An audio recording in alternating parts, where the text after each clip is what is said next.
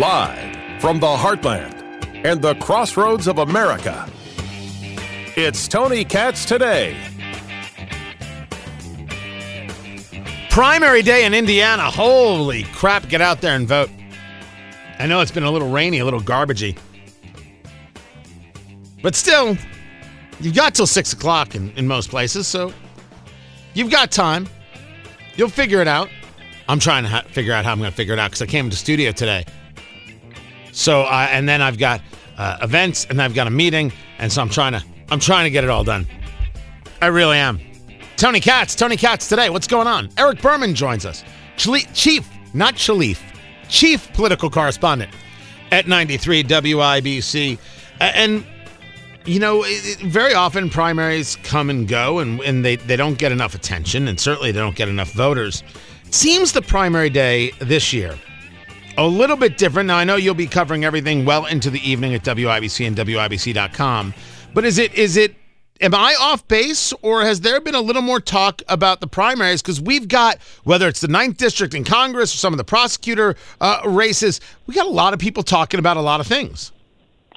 You know, I do think it's about on par with what we typically see. I mean, the the turnout for the uh, the midterm primary four years ago was 16 percent, which uh, which let's face it is a pathetic and b for a primary actually pretty good because it was about half that four years before that. People don't turn out unless the presidential race is on the ballot. Um, so people will turn out. It, it's it's unfortunate because where I would agree with what you said is there are some very significant races on the ballot this year. You know, Indiana usually does not have terribly exciting congressional races because most of the districts aren't competitive in the fall, and it's rare in, in any district, in any state, that somebody retires. Well, you've got one of each of those things this year for the first time in a while. Trey Hollingsworth is retiring down in the southeast, and so that's an open seat that a lot of people are running for. And the first district, which the Republicans have not won since 1928 is considered to be competitive this year. Uh, most of the uh, the, rating uh, rating groups out there, uh, Sabato's Crystal Ball and the Cook Political Report and so so forth, they all have it as lean Democrat. So that one's very competitive. And in a district where Republicans generally haven't even made an effort, a few years back they didn't even have a candidate, um, you've got a couple of uh, well funded, very serious candidates trying to get that nomination. So there's definitely, I think, higher stakes this year. I'm not sure that, except for people like you and me who follow this closely, I'm not sure people grasp how high the stakes are. Well, let's talk about what you mean by high stakes. Uh, you know, you and I look at it from two very different purchases. Purchase. You you look at it as a journalist, an actual journalist. I look at it uh, via commentary. So, how do you um, stack up the stakes?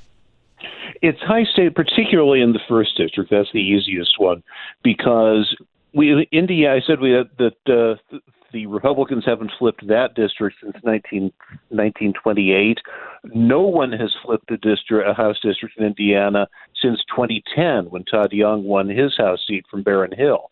So it's been a very stable environment. We're on the second set of maps since Todd Young won that race. It's very unusual for a race to switch parties in this state. And of course, anytime a seat switches parties, that has effect on who controls the House. Republicans think they can take the House this year. Most people think that they're favored to retake the House.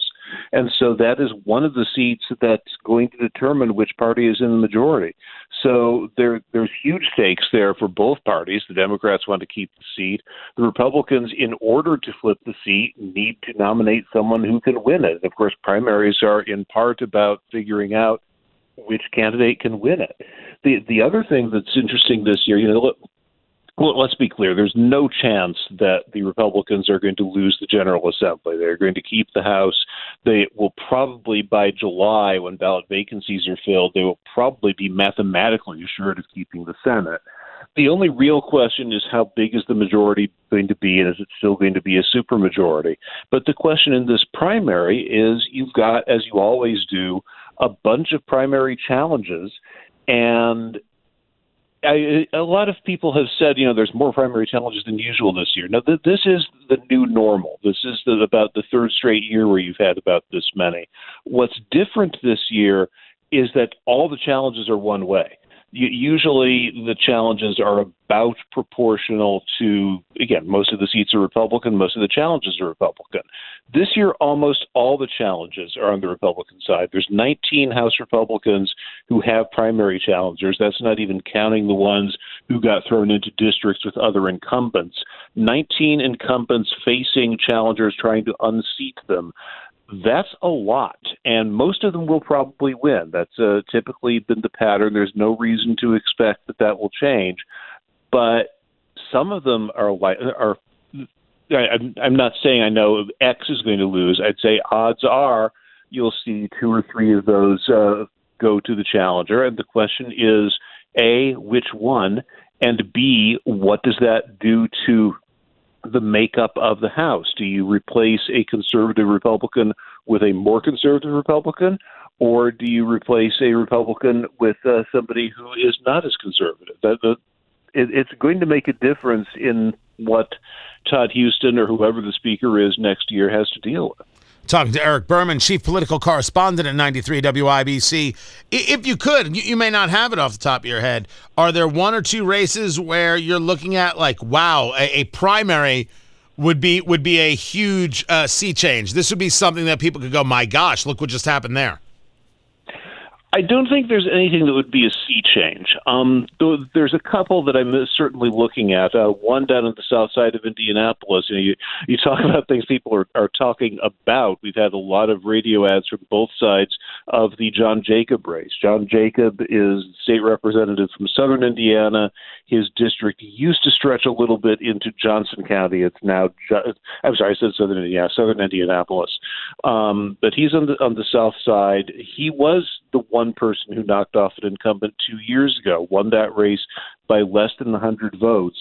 And I think it's fair to say that John Jacob has been controversial in the House. There have been a lot of 98 to 2 votes in the House where John Jacob has taken a very hard line and saying this this goes against my, my principles. We, we should be go, going way further on this, and I'm not going to vote for it. So he's been a thorn in the side for leadership. I think that that's fair to say. But he's got a devoted base of supporters, and you've got an opponent who it, it's not even a case so much of saying that you've got a conservative versus someone less so. You've got an opponent in Julie McGuire who is campaigning on look, this guy is voting against things that are conservative. How do you call yourself a conservative if you're voting against bills that uh, that 98 representatives or or 69 Republican representatives are in favor of.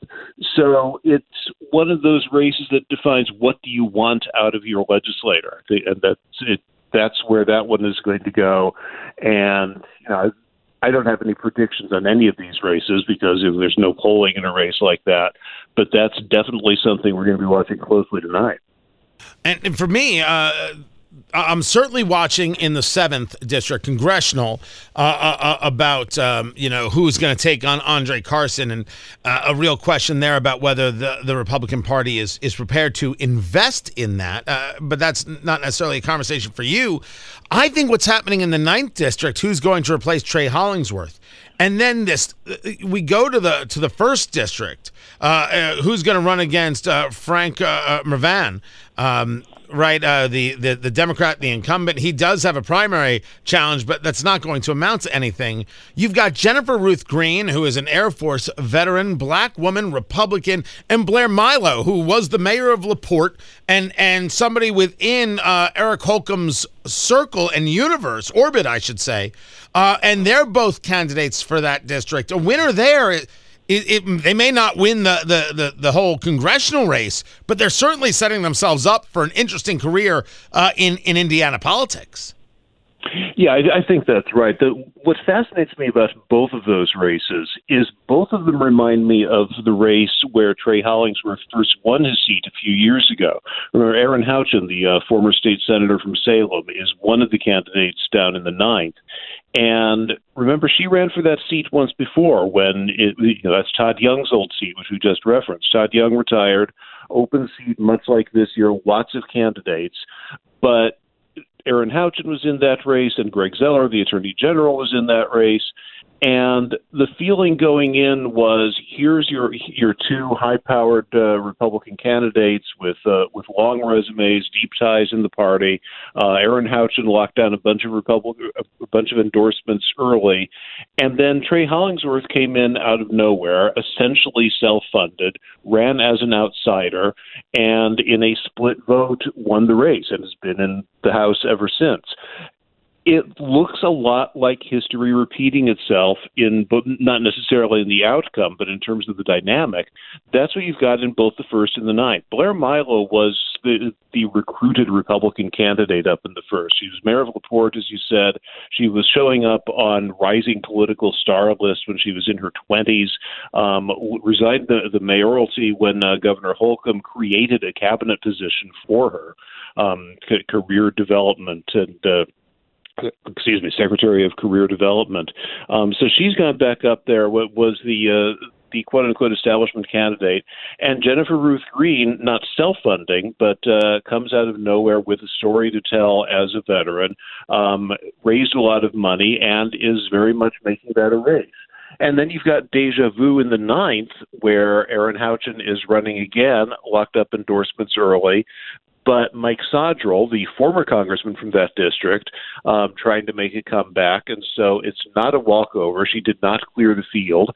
And you've got, once again, an outsider veteran, Stu Barnes Israel. Both uh, he and Jennifer Ruth Green have gotten some high profile endorsements. The former Secretary of State, Mike Pompeo, endorsed both of them. I believe Senator Tom Cotton from Arkansas endorsed both of them. So you've got that same dynamic coming out where do people turn their backs on the person who can say, here's my record, and turn to the person who says, we need an outsider to come in and shake things up? Coverage uh, tonight at WIBC, WIBC.com. When does that start? Uh, we go on the air at 7.02. The polls close at 6 o'clock, but remember there's about a dozen counties that are on Central Time. So 6 o'clock there is 7 o'clock here. We'll take, that, take air once the polls are closed and I will have the full breakdown in the morning in, ca- in case you can't stay up uh, that late. Go take a nap. Eric Berman, Chief Political Correspondent, 93 WIBC. I appreciate you taking the time. More coming up. I'm Tony Katz. This speech is my recital. I think it's very vital to rock around. That's right. On top. It's tricky. It's Here we go. It's tricky to rock around. To rock around. The SmackDown. Ron DeSantis on Trevor Noah. Now, when I first heard the story, I'm like, I don't even understand what the big deal is. Trevor Noah was there at the White House Correspondents' Dinner, and he told a joke about Ron DeSantis. You see, the way you win an election is uh, you, you, get rid of all the math textbooks, and that way people don't know how to count, and that's how you win. Ha ha ha! It's funny. Uh, Trevor Noah is such a putz. holy, holy crap! Tony Katz Tony Katz today, Twitter, Tony Katz, GETTR Tony Katz, Instagram, Tony Katz, TonyKatz.locals.com. But one of the things that he said, foolishly, foolishly, uh, th- this was um, Trevor Noah talking about Ron DeSantis, is he said that Ron DeSantis was was in the room. Why in the world did he say that Ron DeSantis was in the room? It's it's very it, it was very strange. Very very odd. Cuz Trevor Noah was hosting the White House Correspondents' Dinner. And he said that that Governor DeSantis was there and DeSantis was like, "What the hell?" He said, One of my favorites, Ron DeSantis, is here. Oh man, I'm actually surprised that he found the time. You know, he's been so busy trying to outmaneuver Trump for 2024. I see you, Ron. I see you, player. And DeSantis is like, I would never attend that. I have no interest in that garbage. It shows you why that cabal people in D.C., New York, is so reviled by so many Americans. I think it's a reputation that's been well deserved. So picture the argument that DeSantis is making here. The joke he doesn't care about, he doesn't want to be seen as somebody who would attend the White House Correspondents' Dinner, and that's more damaging to his potential presidential run than any joke said about him. The answer of who cares, producer Ari, is many people who may ask him questions about it, and now he has to answer himself. So he has to now go on. He yes, people are going to ask, why would you attend the White House Correspondents' Dinner? Are you on the inside, the outside? It's all those kinds of things. This is a carefully crafted bit of messaging he's been doing in setting up his persona and, and setting up the kind of person he is and the reason you would vote for him over, let's say, a Donald Trump. He can't have that dashed by people trying to cut out his legs from under him.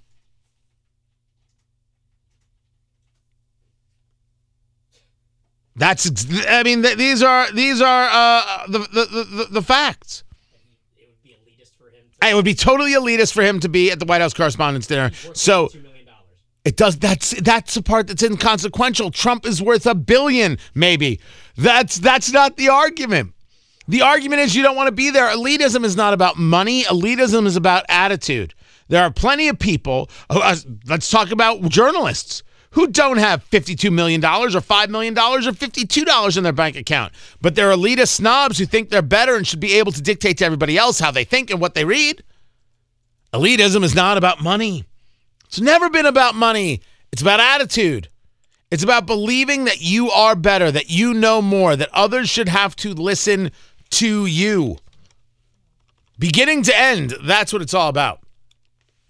I think the real question is why in the world would um, why in the world would he say uh, that um, DeSantis is here when he's not? Bad intel. Ba- bad intel. You know whether he's there or not. He said, "I see you." Oh, I, just- I see you, player. Wait, but people might think that he actually sees him, right? It's very, very weird. Very weird. I got to get more into this disinformation board. I mean, everything with the abortion conversation and and the the the possible overturning of Roe v. Wade is, has taken a lot of, of, of oxygen out of the room. And holy crap, President Biden aggressively trying to pressure the Supreme Court This is this is gross. Biden is gross. His statement, I'll, I'll, I'll share it with you. Just madness. And then Chuck Schumer is out there screaming and yelling. Of course, uh, the leak uh, that uh, uh the court is going to overturn Roe v. Wade. We're going to demand a vote. We're going to demand a vote on on on on abortion rights in, in in America, and we're going to put every senator on the record so people know where they stand. Do you think that Republican senators aren't going to say where they stand? What are you nuts? Of course they're going to say where they stand. What what kind of crazy? You think they're worried about being on the record?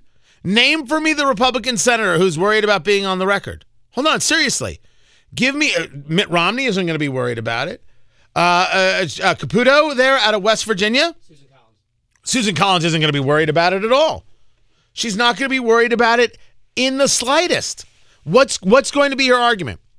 She believes it's a states' rights issue. That's going to cost her the election in Maine. You don't think they already knew this about her? You could make an argument. By the way, Susan Collins was a nice poll. You can make the argument that none of these people, that none of these people want to have to deal with this.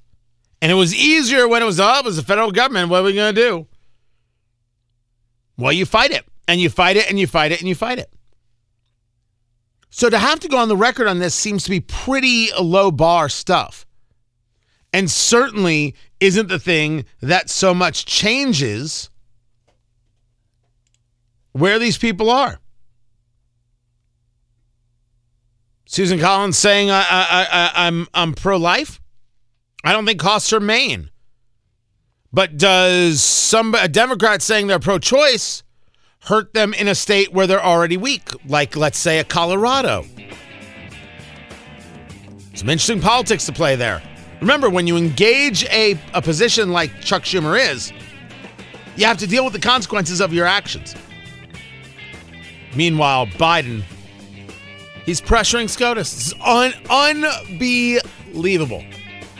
And I will get into this more of this disinformation governance board. You got to hear the latest. Keep it here. I'm Tony Katz.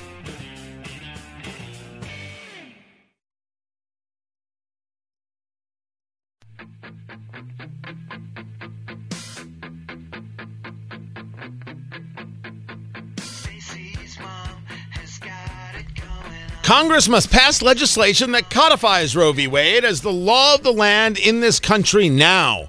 And if there aren't 60 votes in the Senate to do it, and there are not, we must end the filibuster to pass it with 50 votes. That, ladies and gentlemen, is your favorite communist Bernie Sanders, a punk and a loser if there ever was one. He's a commie who doesn't believe in law. He's a commie who doesn't believe in rights. He's a commie who says, I have to get what I want as I want it, no matter what it takes. All the rules are inconsequential if it keeps me from my goal. That's the end of that. Tony Katz, Tony Katz today. Bernie Sanders is amongst the worst.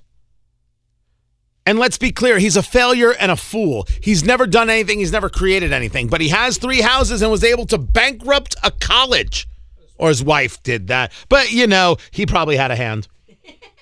He has never done anything, he has never accomplished anything.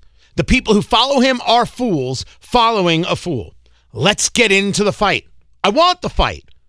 I want these people to know how bad their guy is.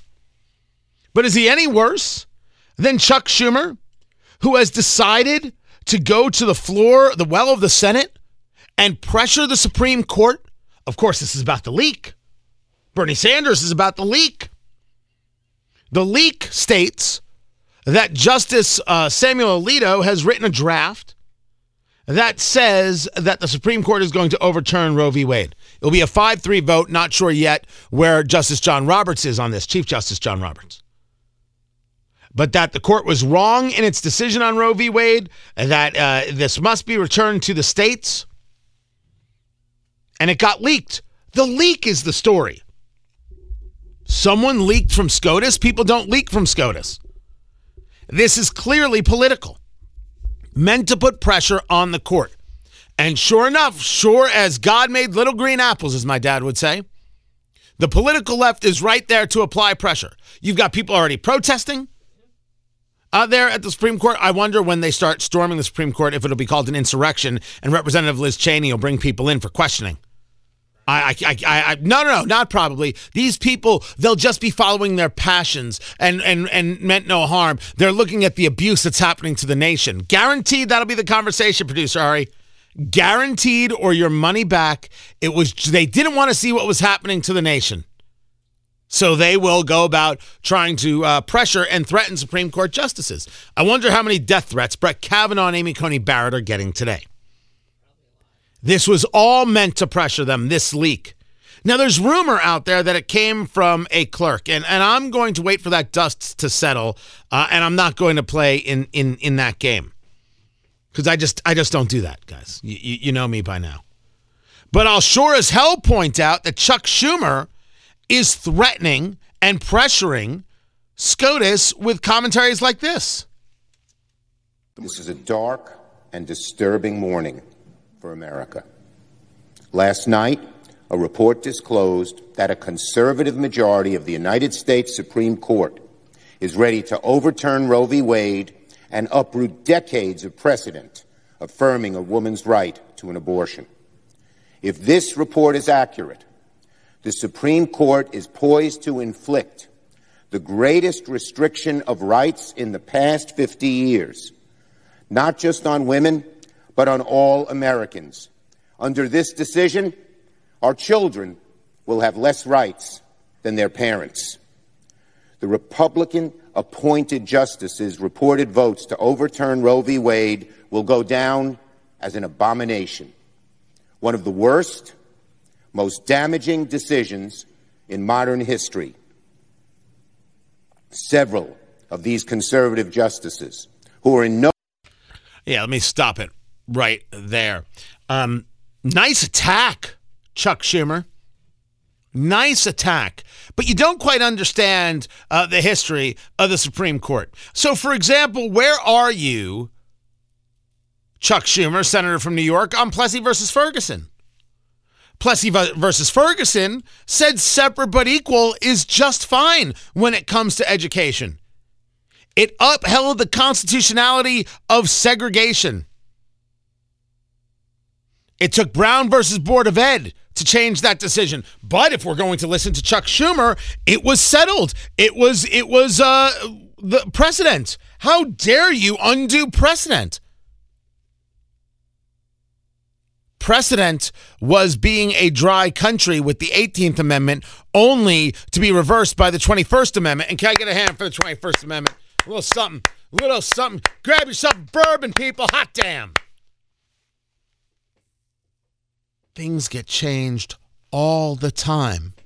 Maybe not all the time, but they do get changed. It happens after considerable thought. But the idea that something happens, so therefore that's the way it always is, is exactly how our Constitution does not work. It's exactly how the amendment process does not work. It's exactly how the Supreme Court does not work. Because conversation, a different point of view, a new piece of information can change the thing based on the law. But you're not going to get that from somebody like Chuck Schumer. You are going to get flat out threats, flat out attacks of the Supreme Court, pressuring. And now he's going a step further. He's going to hold the vote. I'll have more to say later this morning, but I want to make three things clear. First, now that the court is poised to strike down Roe, it is my intention for the Senate to hold a vote on legislation to codify the right to an abortion in law. Second, a vote on this legislation is not an abstract exercise. This is as urgent and real as it gets. We will vote to protect a woman's right to choose, and every American is going to see which side every senator stands. Every American is going to see on which side every senator stands. As I said earlier, okay. But let me say, this is exactly the way this should work. If you want to craft legislation about legalizing abortion in the United States, okay, go to it. I can't stop you from that. You're lawmakers. Now go get it passed. Go get it done. Let's see where America is at. Producer Ari would, would, would have me believe that the vast majority of Americans are okay with and want abortion. I would then question how do they want it? Do they want it like the state of New York that actually favors infanticide? or someone like Governor Ralph Northam, formerly uh, of Virginia? Or do they want it safe, legal, and rare, which was the original catchphrase that quickly went away because these leftists would rather instead sing their abortion and actually believe in infanticide? I do not say, producer Ari, that you can't actually craft legislation that America could go with. I'm not saying I would agree with it. I'm a pro life guy. I'm just I'm looking at it honestly and realistically and saying, "Oh, absolutely it's possible." Absolutely positively it is possible. But that's not what the progressives want.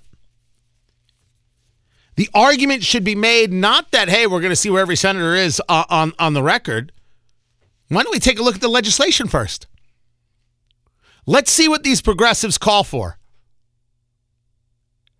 Chuck Schumer puts out a statement, and, and you know it, it's it's like lawyers. Uh, the rule is never ask a question. What, producer Ari? Don't know the answer. That you don't know the answer to, producer Ari. By the way, we're in the same studio today. It's very exciting for producer Ari. He's very excited. You never ask a question you don't know the answer to. Here's a question for Chuck Schumer. Does he know the answer to this? What law will progressives vote for? What what law? We allow uh, abortion or we allow infanticide? Who performs such abortions? Covered by insurance? Uh, there, there to be a lot of questions. There'll be a lot of questions.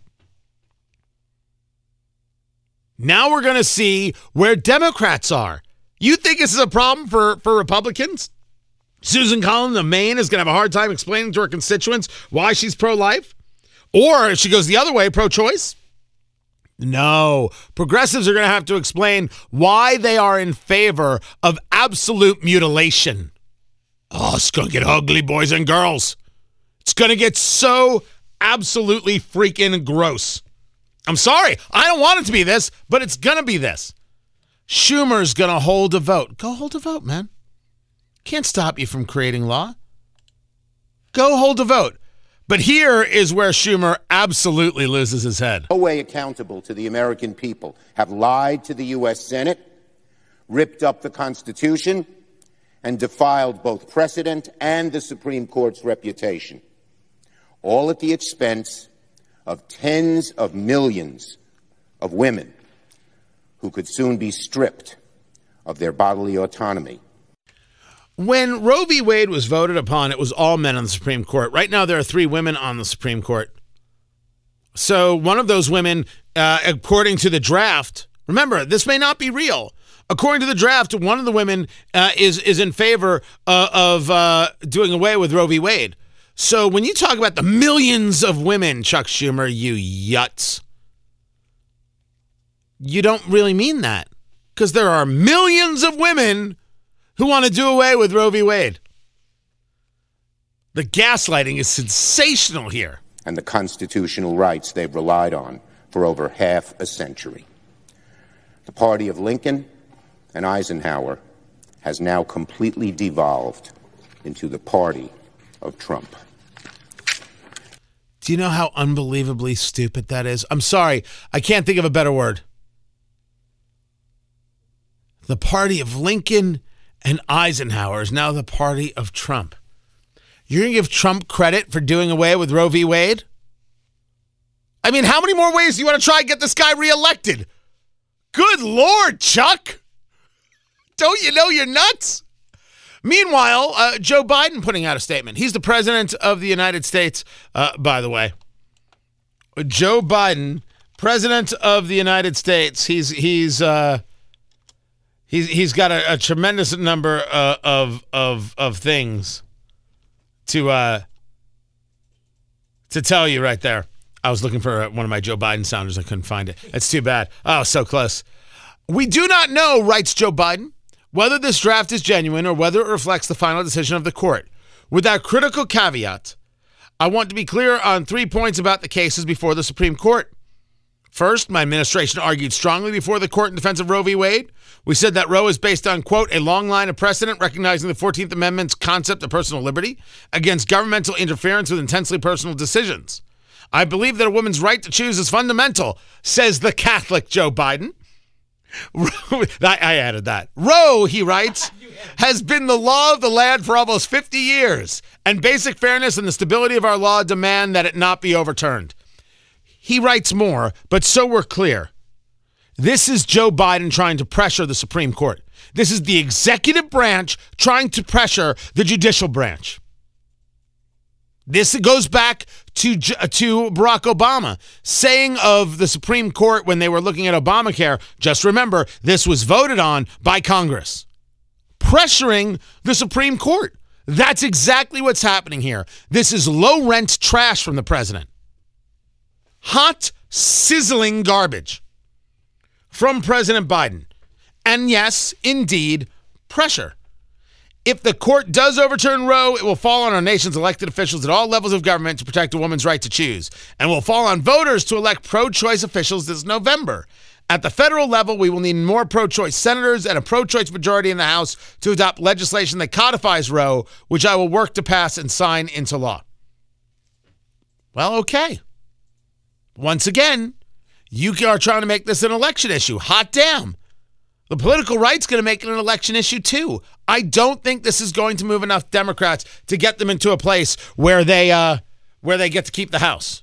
Now the Senate has always been a little more up for grabs than people give it credit for. The right is absolutely moved by this. Because they see finally, after all these years, they can finally get this victory. And now the left is going to try and do anything possible to take that away they're going to double down and triple down. They're going to double down and triple down. Now there's more madness out there for sure. I should get I should get into this. I'm so SE Cupp over there at, at CNN, the ACLU. It, it's just madness. You know what? I, I will share it. I, I I will get into it may, maybe in the next hour. All right, just keep it right here. I'm Tony Katz. You can call me anything or anything you want. There was an interesting piece in the IBJ about how the Energy Secretary, Jennifer Granholm, who I'm not a fan of, was talking about a program to boost the, because uh, they're trying to boost electric vehicle sales, right? And, and they're crazy in, in, in this regard. They have announced a $3.1 billion plan to help U.S. companies that make and recycle lithium ion batteries. I said, that's interesting. All this for electric cars, but it goes a little deeper than that because they're making the argument that the batteries involve a tremendous amount of rare earth minerals and those minerals come from China and by recycling the batteries and building more recycling opportunities we haven't we actually are engaged in a national security conversation and we utilize less from China now I have a little more studying to do on this but I thought it was interesting conceptually I'm like hmm that's interesting. Then I come across a statement out from Congressman Jim Banks of the Indiana 3rd District. The fiscal year 23 um, Defense Authorization Act priorities. Batteries is the first thing he mentions. Creating a strategy for the DoD acquisitions, uh, acquisition and long-term use for battery technology. Can't deny that it matters. It really does. And so it's interesting both these things. We'll take a look at them. Keep it here. This is Tony Katz today.